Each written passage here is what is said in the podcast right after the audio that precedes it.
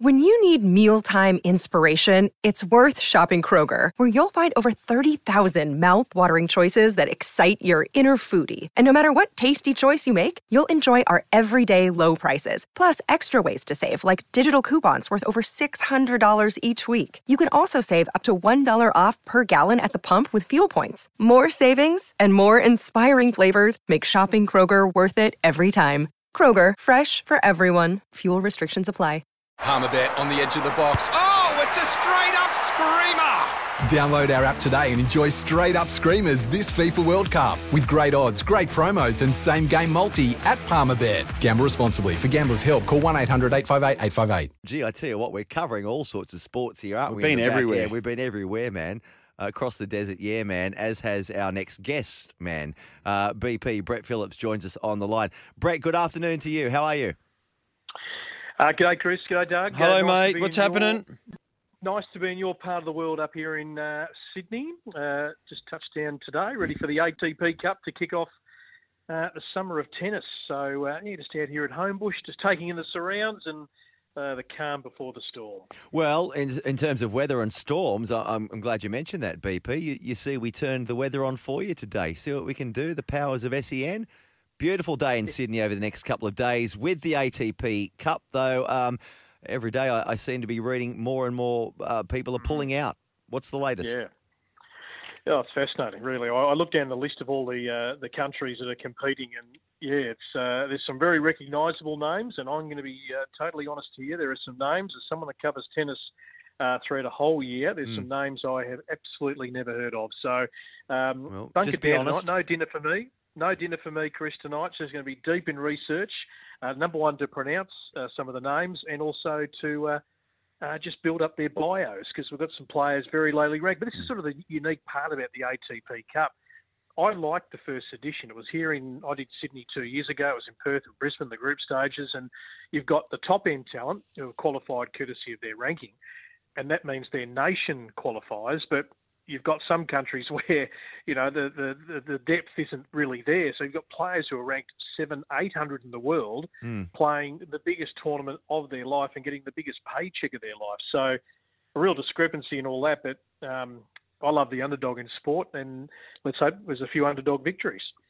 The format of the ATP Cup, uh, a relatively new event. Just just outline that for our listeners. Yeah, we got 16 nations, so it's going to be spread across two venues uh, this year: uh, Ken Rosewall Arena and uh, Kudos Bank Arena. So confined just to Sydney, pretty much for COVID reasons. Uh, four groups of four who play in a, a round robin format. So you play all the teams in your group, and the highest qualifiers uh, go through to meet in the semis uh, come uh, Friday and Saturday next week, and then the final on on the Sunday. So yeah, it's two singles matches, uh, then followed by a doubles for each tie.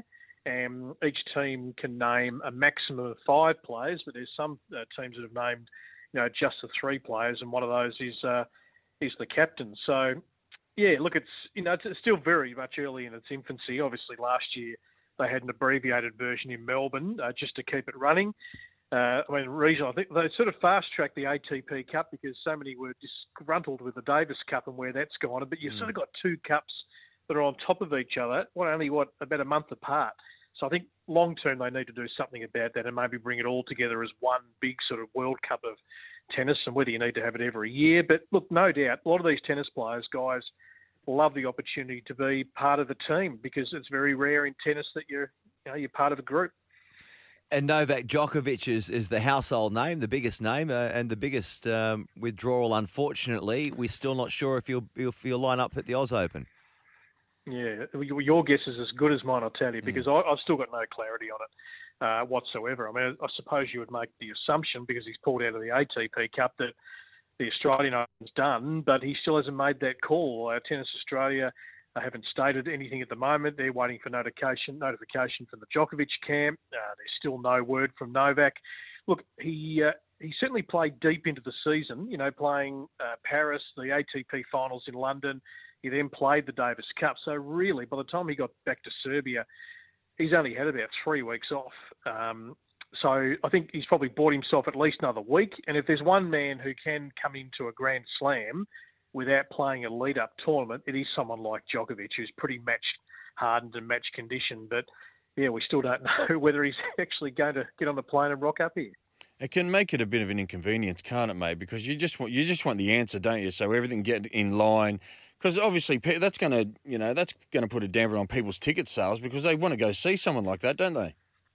Oh, absolutely, Doug. And I mean the other one is Nadal as well. I mean there's still um, you know a little bit of doubt on Rafa because he contracted COVID only about a week ago. Played a little exhibition in the Middle East. We haven't seen him for six months with that foot injury. And you know, to come and play on the hard courts of Melbourne Park when you're a bit underdone yeah. is not ideal for Nadal, who has been injury prone, and, and a lot of those injuries have come in Australia. He's only won the Australian Open once. You know, he's another year older. He turns 36 next year, and he's trying to still get the best out of his body late in his career. So, you know, whether we even see Rafa uh, rock up in Australia, not that they want to miss a Grand Slam, but because it's such a long year, they've got to think about you know um, getting through a, a, whole tennis season. So yeah, there's still a few question marks. There's been a few names other than, Novak that we know are not going to be playing in the, in the Australian Tennis Open. Uh, Benoit Paire, I think, is the latest. Uh, Dominic mm. Thiem uh, yesterday. Um, yep. There'll be Milos Raonic. I think there's a couple of others as well. Mm. Yeah, Wawrinka's not playing. He was certainly always going to be out because he just hasn't recovered from the knee. We know Rogers obviously not coming back uh, at this stage. Guido Pella, Argentina, who's a pretty decently ranked player, he's also out. There's a handful of women. We know Andreescu and obviously Serena. Um, headline, a few of the women not playing. So yeah, I think it's it, there's, a, there's, sort of a combination of the COVID factors. There's a combination of some injuries.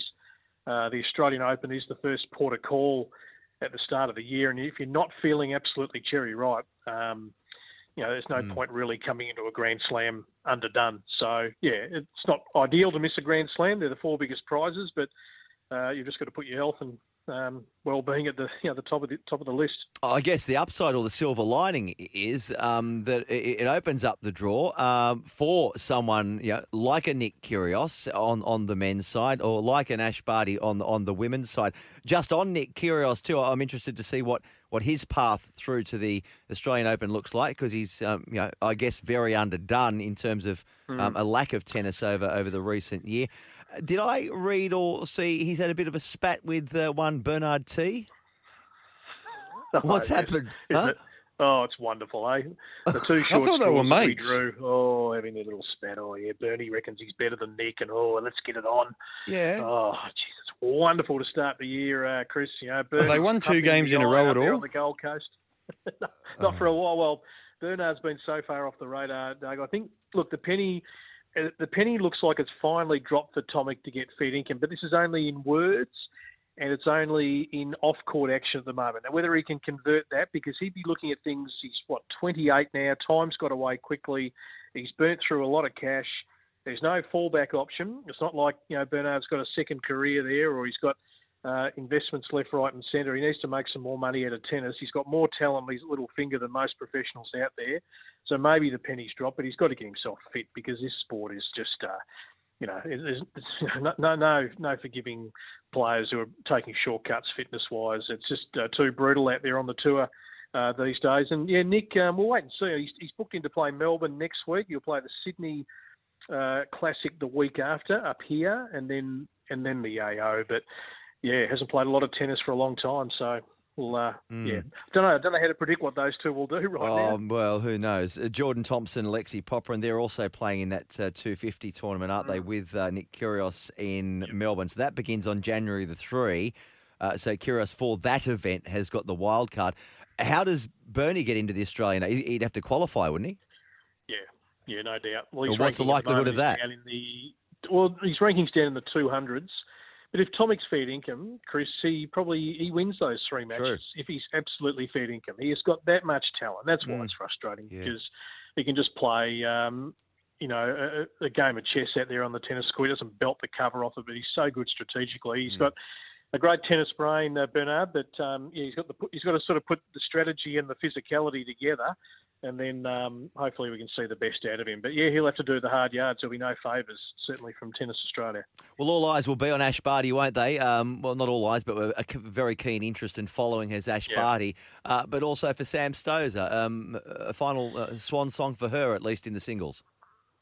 Yeah, it's nice. So you know, I've been thinking a lot about the wild cards and Australia certainly have an up as as one of the Grand Slam nations. We have that luxury of being able to award our players, whatever they're ranked, a wild card into the Australian Open or other events in Australia. So that's a privilege that not a lot of other countries have. Now, Sam Stosur's singles career pretty much has been finished for about two years. Still playing very good doubles, but her ranking in singles is down around three, four hundred in the world. But I think yeah. For what she's achieved in the game, being a Grand Slam winner and her stats over time certainly add up. It's a pretty impressive record that she deserves to have that opportunity to uh, play singles one last time and, and bow out on her terms. And let's let's hope she can win, you know, a match or two. Uh, it's become harder for Sam at 37, close to 38 in singles to compete mm. with the younger girls coming through. But yeah, hopefully there's a little fairy tale of sorts, but still going to play doubles next year, and she's still playing pretty good doubles. Yeah, absolutely, and you know you can still make a very decent living, can't yeah. you? You're playing the yeah. doubles without as much, um, I guess, toll being taken on the body. Brett, thanks for your time, mate. Always good to chat, and I'm, I'm sure we'll be uh, talking a fair bit more over, over, the coming weeks. No problems. Pleasure. Great stuff. There is Brett Phillips, uh, the voice of, of tennis uh, here on SEN. It's Tyre Power's Big Footy Final Sale. To kick things off, you can get the power to buy three and get one free on selected Toyo passenger car and SUV tyres. Tyre Power's Big Footy Final Sale can't last. Visit tyrepower.com.au now.